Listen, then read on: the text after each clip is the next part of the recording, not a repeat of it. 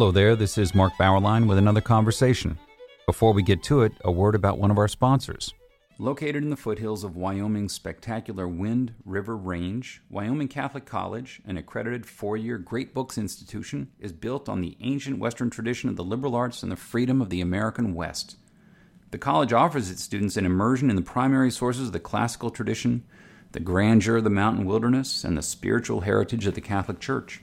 Students experience the illumination of imagination and intellect through the great books and traditional disciplines, literature and philosophy, mathematics and theology science and Latin, and an outdoor program second to none.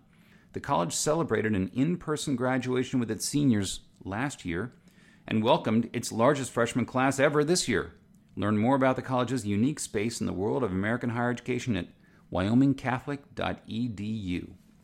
David Limbaugh is with us today. He is a political commentator and best selling author whose books include Jesus on Trial, The Emmaus Code, and The Risen Jesus. His new book, co-written with someone named Christine Limbaugh Bloom, is called The Resurrected Jesus, the Church in the New Testament. That is our topic today. Uh, welcome, Mr. Limbaugh. Uh, I'll, I'll, let you mention uh, something about your co-author and that process.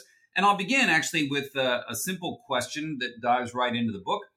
Uh, you begin with Colossians, uh, a letter Paul wrote probably during his imprisonment in Rome why start with with the, with this particular book? Okay, the, the first question, uh, if I may, Christen is my daughter, and I've written uh, four previous Christian themed books, six political books. This is the fifth Christian themed book. And Christen, my daughter, has is a very strong Christian, very spirit filled prayer warrior, and she's inspiring to me uh, in her heart for Christ. And she has written some op eds, quite a few op eds for Fox News website and um, Christian themed. And so I asked her if she would want to join me in this. I thought it'd be fun to bring her along in this, give her a jump start like I've, I've been given so many opportunities from other people, my brother and others. And so she jumped at the chance. So we wrote this together. Um, and the reason I and it's been a, it's been a joyful experience and gratifying. The, the the reason we started Colossians is simply that I'm going through the New Testament book by book, and this is the the next set of letters that we are discussing. The first book, Jesus on Trial, and I don't need to promote these. I'm just mentioning the name, but but what but to, for reference was my faith journey and uh, and a Christian apologetic. I set out the reasons that ultimately uh, led me to believe intellectually that Jesus was the Son of God, that the Bible is inspired, that Christianity is true, that its truth claims are true. The next book was the Emmaus Code, which which set out Christ in the Old Testament. Jesus told the the people on, on the guys on the, the Emmaus Road uh, that he wanted to take them through the Old Testament, show how it all pointed to him, which gives me goosebumps when I think about it. So I went through all of the Old Testament and all the, the, the different scholarship on this and found all the ways that the Old Testament, I'm sure not exhaustively, but as much as I could in a book like this, uh, pointed to Christ, the prophecies, etc. Uh, the next one was the True Jesus, which was a chronological compendium of the Gospels. Uh, all four Gospels, chapter and verse, either stated verbatim or paraphrased, and then providing my insights as a layperson uh, and commentary from all the scholarship from the beginning of Christian history until today. Because I think that, uh, and, and, the theme of all these, or the idea of all these books for me is, I once I finally became a believer and realized that, that I was holding in my hands the Word of God, it really excited me, and and I viewed it with amazing reverence. And I was no longer I, I wanted to read as much of it as I could and and inhale it. And so I started reading the Bible a lot and, and reading as much as I could about the Bible and theology. And I wanted a quick way to get into it so I would have a sense of the whole picture of God's redemption story throughout history. And there's really no substitute than just spending the time and doing hard work. But I do think we can help each other. And even though I'm not a, trained scholar, biblical scholar, I think uh, that we people who study the Bible, we lay people, have a duty to help other people, inspire them to read it, tell them what we know. Now, we have those of us who do take it upon ourselves to teach, have a biblical duty, a higher duty, not to screw it up, because we're talking about the Word of God here. And I, I don't dare uh, distort the Word of God, at least not intentionally or even negligently, without uh, great trepidation. So I'm not on some kind of a mission to prove my view of the gospel or any of this. I try to stay as true to the text as I can, and those scholars that I trust. You know that, and, and, that I've read so many, and there's some kooks out there. There's some extremists. I, I try to stay mainstream, conservative theologically, but mainstream, and not not anything out there, outlandish. And uh, and that's just a matter of discernment. I either have it or I don't. And if I have it, it's from the Holy Spirit, and I'm exceedingly grateful for that. So so that's the deal. Is I, I write about the Bible verbatim and then provide insights and, and give give all this commentary. The readers, the lay readers, would never have access to the to the scholarship that I do. They're just not. They could, but they they, they just won't. And yeah. so it's exciting to me to be able to share that with them. And I have thirty one thousand books on Logos Bible software. I've got. I mean, I, it's just absurd. I've been accumulating books for fifteen years, and it's just a treasure trove of stuff, and you can search it all. Okay, I'm getting off on a tangent, but anyway, that's where I do. And so I want to inspire people to read. So the next book was Jesus is Risen, which is following the Gospels. I cover the book of Acts, which is the history of the early church, and the first six of Paul's epistles. Catholics refer to him as St. Paul, I believe. Uh, Protestants, and I'm a Protestant as, as, the Apostle Paul. So I don't want to be offensive there because it doesn't matter to me. But we cover those uh, books, and again, verbatim in the scripture, pretty much, or paraphrase, and then try to explain give insights and commentary. This book, uh, this next book, is the final seven of Paul's epistles. Uh, the prison epistles, which he wrote uh, during his imprisonment, most scholars believe in Rome. Some think he might have been in Colossus, I think, or Ephesus. I can't remember, but mostly think he was in house arrest in Rome. And he wrote these letters to the various churches to correct heresies and provide instructions for Christian living and that kind of thing. And then the other three books covered in this, the other three epistles covered in this book uh, were the uh, pastoral epistles, which he wrote to his colleagues and understudies, Timothy and Titus. So that's really why. It's nothing magic except that we're just covering the books in order. Colossians, I don't know if it's the next canonical book, the next book that appeared in the Bible, but it's what most scholars believe is the next chronological book. And so my method throughout these books has been to try to do it chronologically, like I did with the, the Gospels, trying to intermingle them in, in one, and that's a difficult task because there's not total agreement, but to the extent that I could.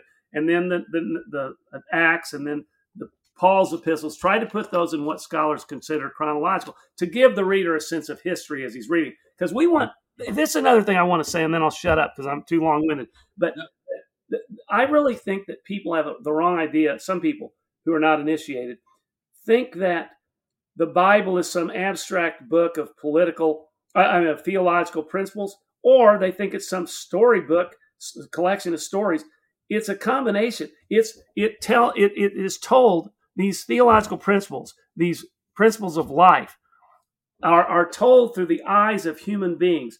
40 authors written over a period of 1500 years from different countries, sometimes in different languages, and yet it's all integrated from beginning to end, and it's fascinating and it's goosebump orienting oriented that you can see, or goose, goosebump inspiring that you can see the the nuggets in the Old Testament that are sprinkled in, and they also are in the New Testament. It's like there's no way it could have been a human conspiracy without a time machine. So it's a divine conspiracy with a divine author through human agents. And so all that excites me. And so that's that's kind of where we are.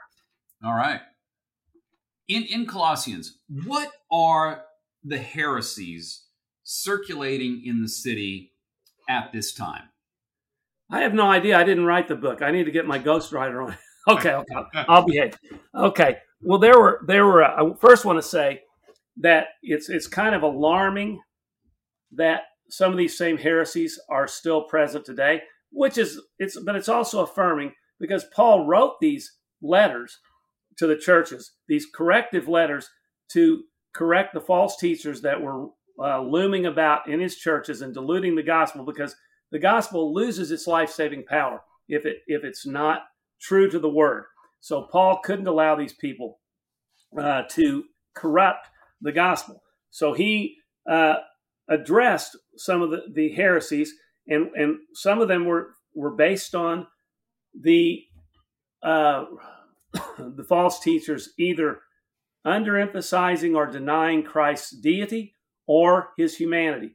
And we Christians know that we believe Jesus was fully human and fully divine, and it, it, he had to have been to perform uh, our uh, his, his salvific uh, activities that that would ultimately lead to our uh, possibility of salvation through faith in Him. He had to be fully human, had to be fully divine. If he weren't fully divine, his sinless life wouldn't have been possible. His uh, death on the cross would not have canceled out all the past, present, and future sins of mankind for those with faith in him. So he had to be divine, he had to be human to go through all the indignities of human existence uh, and to suffer, to be persecuted, to be punished, to be ultimately murdered, uh, and then to uh, be bodily resurrected. All of this was necessary. So it's essential that, that Paul didn't allow any deviations from this essential core Christian gospel message. So he would correct them. He did correct them in these letters. And these letters, as we know, survived and they became part of Scripture and they're available to us. And so they are our handbook and manual when we face similar uh, heresies. Another uh, example, oh, uh, let me give you an example of those who denied his uh, humanity. The, the Gnostics, who really came to life in the second century, there were precursors to the Gnostics. They doubted, uh, they they denied Christ's humanity because they thought material existence is evil. So he could not have actually been a human being, couldn't have died on the cross. That had to have been an illusion, or Christ would, or God, he would have been evil, and he can't be evil. So it's an illusion. Well, that that is blasphemous can't be allowed. He has to, for the reasons I said, he has to have been fully human as well as fully divine. Others at the time and, and through history have denied his deity. And we see today, uh, for example, the Jehovah's Witnesses, and I don't know who else, deny his divinity. And again, as, as I mentioned off, off air, I, I think Jehovah's Witnesses are some of the sweetest, most moral living people in the world. So this is not a personal cut to them, but it is it is important that I say that I we don't agree with them uh, theologically on this, and they they can't be Christians according to our definition of Christianity uh, because they deny de- Jesus's deity. I just said I don't mean to single them out, but I just happen to know they specifically don't. Uh, and uh, other other uh, heresies, and that Paul specifically addressed, are the Judaizers, the the people who were insisting that there be adherence to Jewish rituals in addition to faith in Jesus for salvation. Paul would say it's okay if you want to do these rituals, it's okay if you want to be circumcised, but don't say that it's necessary for salvation. So Paul had to correct these things, uh, and again, we have the we have these books, the living Word of God. They're part of the living Word of God, and they're for us today to instruct us and to correct us when we're wrong. Paul insists in that letter that in being brutalized and killed by the rulers and authorities, as you put it, Jesus has wholly, quote, disarmed those rulers and triumphs over them. Is that irony just very difficult for for people in the contemporary world to to accept and and to live out themselves? I, find this, I'm glad you picked up on that because of all the interviews I've, I've done, nobody else has mentioned that. In fact, I even forgot about writing it until you just said it. uh, it, it, it particularly moves me. There's so many paradoxes in Christianity and so many ironies, as you know, C.S. Lewis and others have talked about. It's just a little bit queer. It's a little bit too odd not to have been true. I just find that so interesting. Nobody would have made this up that you wouldn't have written the Bible the way it did. The, the biblical writers showing their warts and all, showing their jealousies and pettiness and all that if you were trying to impress somebody with the perfection of the religion. So it's kind of cool how how that actually lends to its credence rather than and credibility rather than detracts from it. But the, the, the, the Jews were expecting a Messiah who would be a military conqueror and who would be a political conqueror and who would finally deliver them from the bonds of the Roman Empire. And instead, Christ was the opposite. He was he he allowed himself. I mean, if he's truly God, you have to say he allowed himself to be betrayed, to be murdered, uh, and and killed on the cross. And it would appear superficially then that he had been totally defeated. He came for naught. Yes, the Jews were correct. He he's a false Messiah because he didn't do anything. He didn't lift a finger for himself or for anybody else. And he hmm. just died and he's gone. But then we know that he was bodily resurrected and he appeared to 500 at one time and at different ones at different times. And he is alive, not was alive, is alive, and remains alive. And therefore, by dying on the cross, he defeated Satan, sin, and death, which is what this is all about. This wasn't about killing the Romans in, in temporal existence, it was about providing a way, an avenue for eternal life, which, when you think about it, dwarfs the temporal existence we have. We're talking about compare eternity to my grandfather who lived 104 years on hmm. earth, which is a long time in, in relative terms. But in eternal, in eternal terms, it's nothing. So uh, Christ gave us, provides us with eternal salvation, those with faith in him. And so he was a conquering Messiah now, he will also con- come back and conquer physically in, in, in his second coming, I believe. A certain, I mean, I think Orthodox Christianity believes, I don't know what the Catholics believe, I don't purport to know, uh, that he will come back. And uh, so, so there is an aspect to that. There's there's biblical warrant for thinking that he's going to come physically, but it's a complex thing. He came uh, the first time to die to overcome death, and the second time to finish what he started and, and establish his forever kingdom on earth, which I think is pretty cool. A few weeks ago, First Things launched the 2022 year end campaign, which aims to raise $800,000 from 1,200 readers and listeners like you. We're using this campaign to go public against the dominant 21st century media landscape. Let's just call it junk food journalism. Attention grabbing titles, sensationalistic claims, Manichaean moral dichotomies, you know what we're talking about. Such articles might taste good for a moment, they might appeal to our, our lesser natures, but ultimately they leave us profoundly unsatisfied. Resist junk food journalism and put your hand to the plow by contributing to the First Things 2022 year end campaign today. Visit www.firstthings.com backslash donate to make your gift. Thank you. You have more discussion in Colossians about issues such as the worship of angels, which is problematic, uh, that Paul notes, and the way in which another issue, the way a proper household is patterned on on the three persons of the Trinity. But look, let's turn to the next the next one. that is the letter to Philemon. Who who was that man, and who was this other figure, Onesimus? Yes.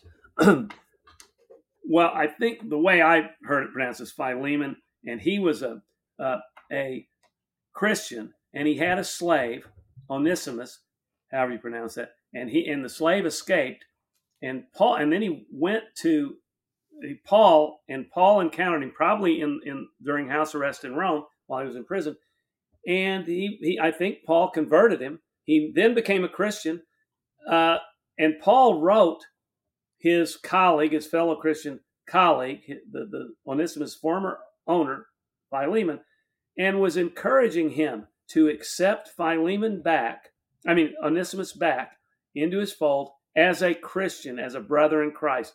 And he didn't go so far as to directly ask him to free him, but he kind of did.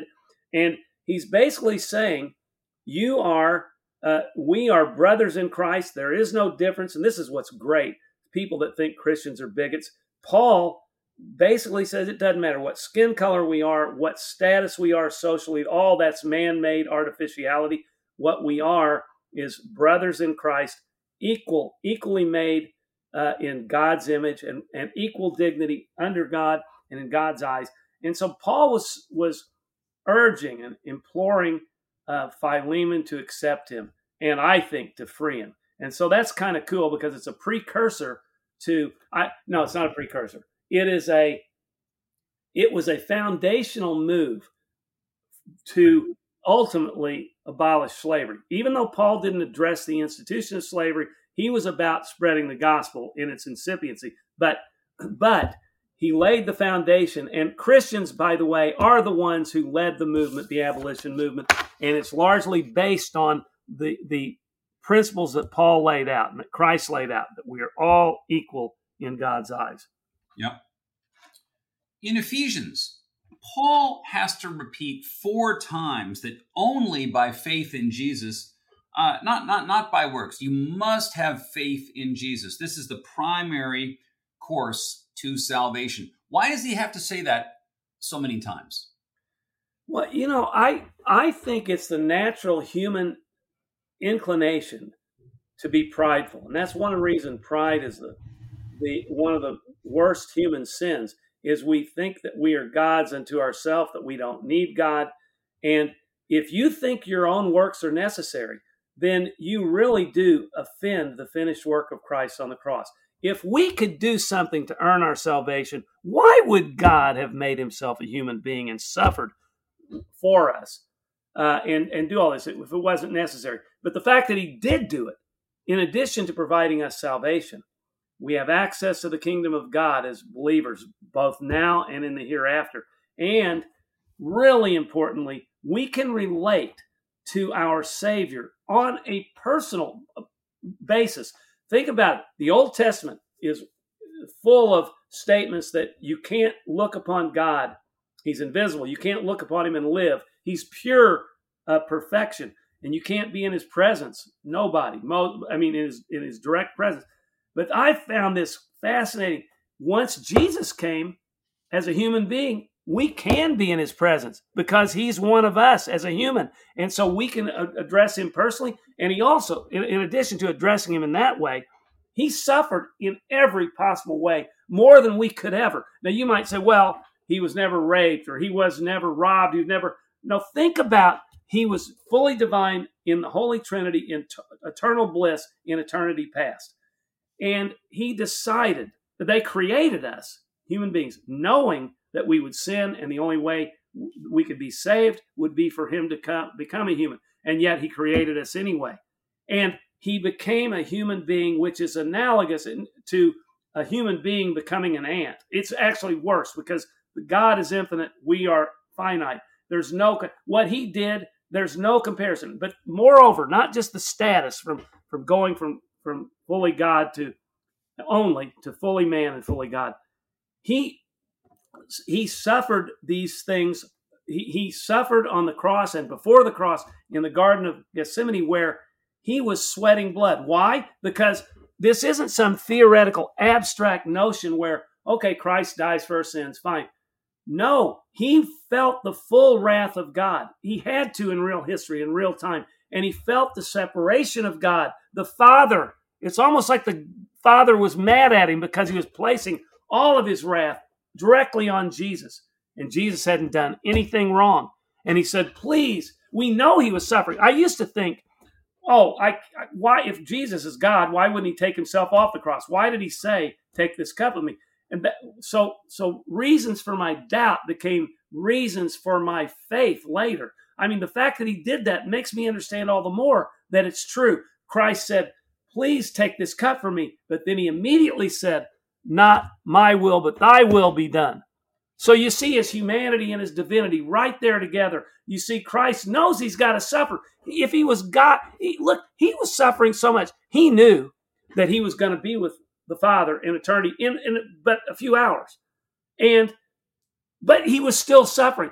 Think about the amount of suffering he knew he was dealing with, and it wasn't enough to abate his suffering. I mean, he really wanted to be relieved from it.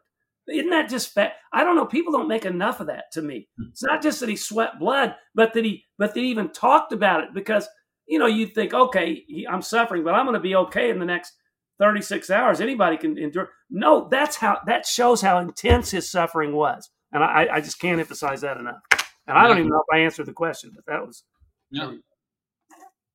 In, in Philippians, Paul notes that some who spread the gospel do so for, for selfish reasons, but you, you note that Paul doesn't fret too much about that because they are spreading the, the gospel. Yeah. Is this a principle that you, you think that one should have, that we shouldn't inquire too much into motives as long as the word is professed accurately? Well, I mean, I've got mixed feelings on that. I think what what Paul was saying is it's not that he would condone the improper motives, but he's also not going to sweat the small stuff if they effectively spread the gospel and they do it true to its uh, true to its form. Uh, they adhere to the truth. They adhere to the real gospel and they spread it. Even if they are improperly mo- motivated, he's telling others and telling us, don't worry about it. What we really about is spreading the gospel. Now, if they're obvious hypocrites and they obviously don't believe it, then again, the gospel will be robbed of its converting, converting power and its life changing power. But I think what he was really saying is, uh, yeah, they were they were you know, selfishly motivated a little, but they were on on the right gospel, so we'll take it. So mm-hmm. I think I think that's really what he was saying. Yeah. He he also tells the Philippians that to suffer for Jesus is a blessing. Do we need to hear more of this message on Sundays? Yeah, I, I think that there's too much feel good religion these days and prosperity gospel, which is as if you just are faithful enough, you'll get rich and all that. And, and God never promised throughout the Old Testament or the New Testament that we would be free from suffering as believers. In fact, He promised that we would suffer uh, because we're we're on this we're in, the, in the world which is controlled by the evil one, and it's a it's a fallen world. And while uh, our faith in God gives us hope and allows us to, to sustain while we're here we are going to suffer uh, almost to the extent that we have faith and express our faith. Faith. Now that's not, you know, the United States. We don't, we we don't, we haven't suffered and experienced the kind of persecution uh, that other peoples have throughout history. We've been blessed, and we've had Christian liberty. Liberty has been foundational. It's very first. There's two clauses in the First Amendment: uh, the ex- free exercise clause and the Establishment clause that are de- uh, devoted to are dedicated to, to guaranteeing our freedom. So we've been blessed. But I will say uh, some of that is eroding, and we're experiencing an increasing hostility to Christianity. And I wrote a book, uh, Persecution, uh, in 2005, which highlighted and, and explained all the ways that Christians were being persecuted in the United States, but it really wasn't persecution. It's more like discrimination, mistreated, shunned. Now we're talking 17 years later, it's in full force now. The, the gender movements, uh, they're actually trying to ostracize us. They're aggressively doing this. They're trying to change the created order of God.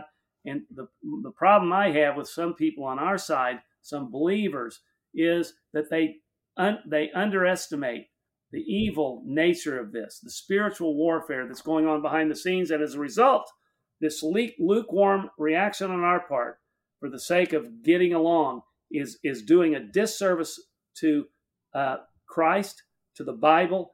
Because if you if you say these things don't matter, then then you're really sending a signal that the gospel doesn't matter, that the words of the Bible don't matter, that you can alter them to conform to the culture instead of encouraging the culture to conform to the Word of God. So we, we have to be mindful of that always as Christians and and and seek to please God rather than please man. This isn't a popularity contest, and sometimes it's going to take courage. But again, I can't sit here and say I've been persecuted, I've suffered. No, I, I I'm blessed. You're blessed, I'm sure. But it's happening, and it's increasingly happening, even in the United States. Yeah. You, you, Philippians goes on to, and you discuss the the false teachers uh, and the false teachings that are taking place. But you say at one point we reach quote some of the most uplifting verses in the Bible. And there's one that do not be anxious about anything. Now, that's not the kind of happiness saccharine version because when Paul says that, he's not denying suffering. He's not saying suffering won't happen, but don't be anxious about it. Well, what specifically do, do you think he means there? Well, you know, it, it's you, you can't and, and, it's and this is another example of how the bible is integrated and these same ideas are sprinkled throughout jesus you know you, you don't add a day to your life by by worrying and and you certainly don't affect your uh, eternal existence by that and your eternal destiny And he's saying, really, don't be anxious because in the end, it what what matters is your relationship with God, your relationship with Christ, and and look, put it in perspective and have hope. And by the way, and I mentioned this several times in the book, the word hope in, in these translations doesn't mean something that's uncertain. It means a firm reliance on something you know to be true. That is, that faith in Christ will lead to your salvation. So we have that always as our security. And we have the Holy Spirit who seals that confidence within us. So I love those verses because they encourage us not just to, to not to be anxious. And we know we can't all, we're still fallen, even though the Holy Spirit indwells us. Uh, and we're we're empowered to combat sin on a daily basis. We also know we're tugged by the temptations of the flesh and by the fall and and the rest of it. Uh, that it's hard to live up to the things. It's almost impossible to live up to the standards Christ set out in the Sermon on the Mount. But that doesn't mean they're not standards that we ought to live up to. And, the, and our, our inability to perfectly live up to those doesn't mean we throw out the standards. And which is sometimes the, the political uh, pagan left says, You guys are hypocrites. You, you set all these standards up and you are all sinners. We don't deny we're sinners, but we do say that you don't throw out the standard. You have total chaos and disorder when you do. And you, you also deny your own spiritual growth. We know we don't have the ability to always be sin free in this side of eternity, but we, we, we rely on the Holy Spirit through the exercise of spiritual disciplines, prayer, Bible reading, journaling, fasting, the rest of it to draw ourselves closer to God and thus less sinful, holier, more sanctified. And so, but but in addition to that, do not be anxious clause.